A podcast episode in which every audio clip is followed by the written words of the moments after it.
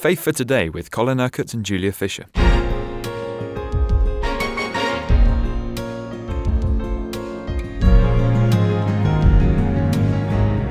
Last week, we had a most fascinating week of programmes, Colin, looking at uh, some prophecy in Isaiah, of course, written centuries before Jesus was born.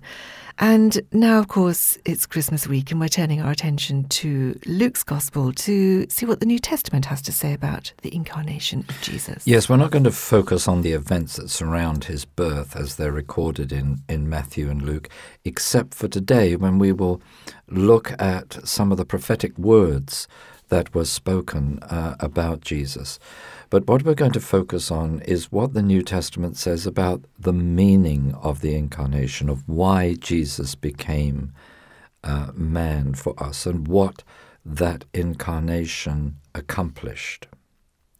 But we're going to begin with um, Mary's words, usually called the Magnificat, um, which we find in Luke 1, beginning at verse 46. This is, of course, when uh, Mary has gone to visit Elizabeth, and um, Elizabeth has said, As soon as the sound of your greeting reached my ears, the baby in my womb leaped for joy. That is, of course, John the Baptist, or one who would become John the Baptist.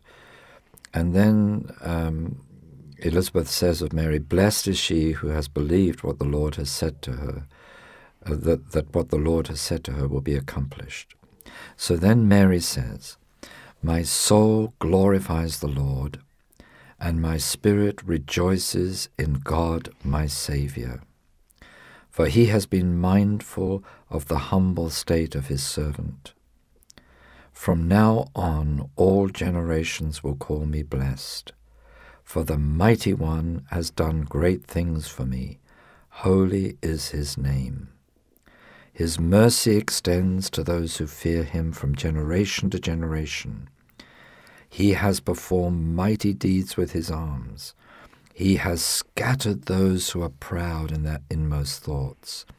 He has brought down rulers from their thrones, but has lifted up the humble. He has filled the hungry with good things, but has sent the rich away empty.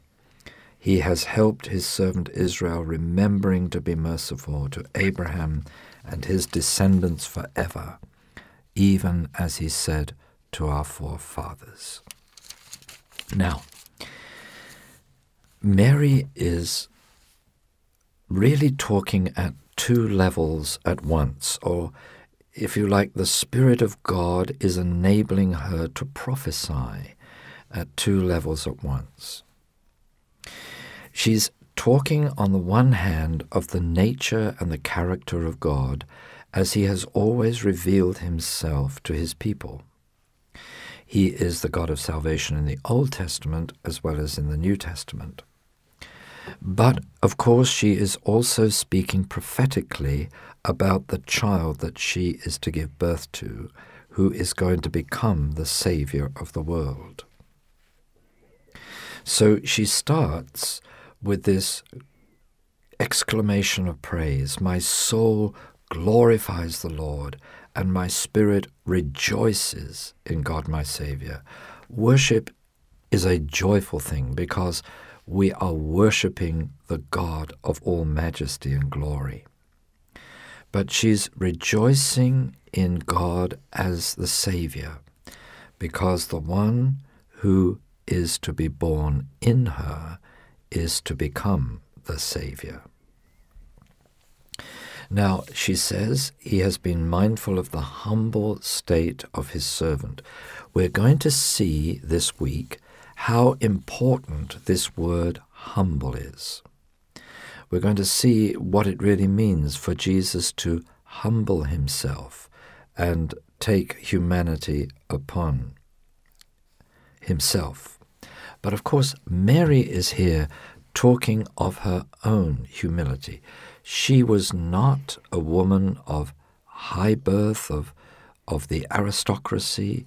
She was not wealthy or anything of that nature. She was probably a 16 year old uh, who just lived in this backwater um, and uh, of, of of Nazareth, and she was really a nobody, at least in the eyes of the world. But in the eyes of God, she was the one that He had prepared for this tremendous, uh, this wonderful privilege of bearing the, the Christ child. So Jesus, if you like, is of humble birth.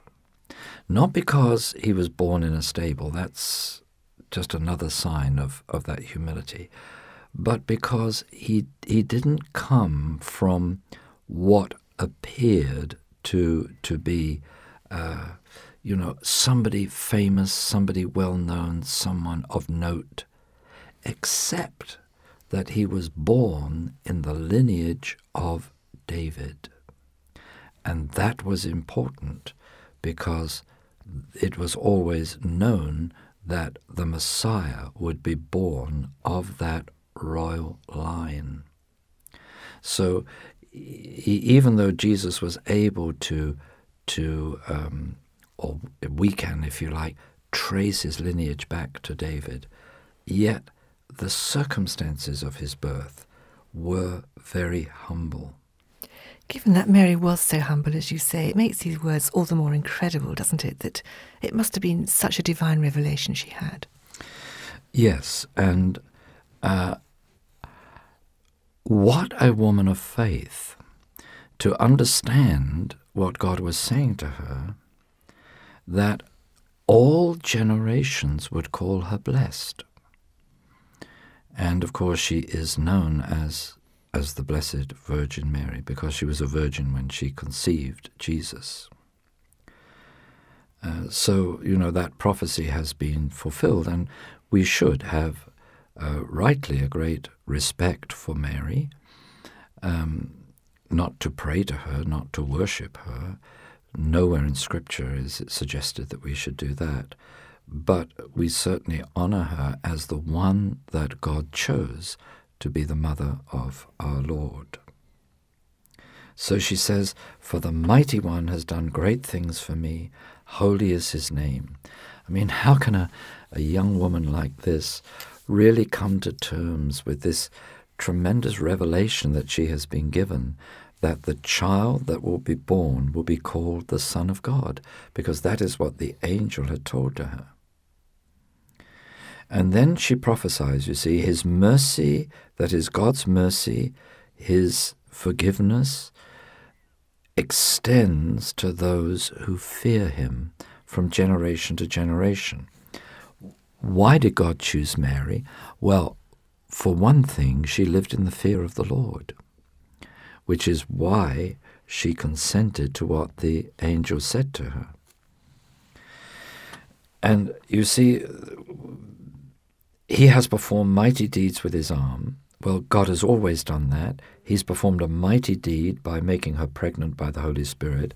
And of course, through Jesus, he is going to perform mighty deeds.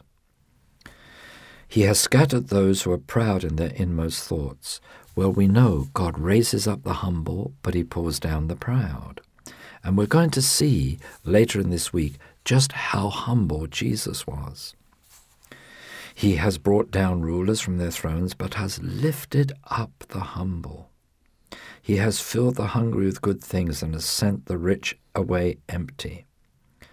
Now, can you see that in all these, these prophetic words, Mary is speaking about what will be accomplished through Jesus as if it has already happened.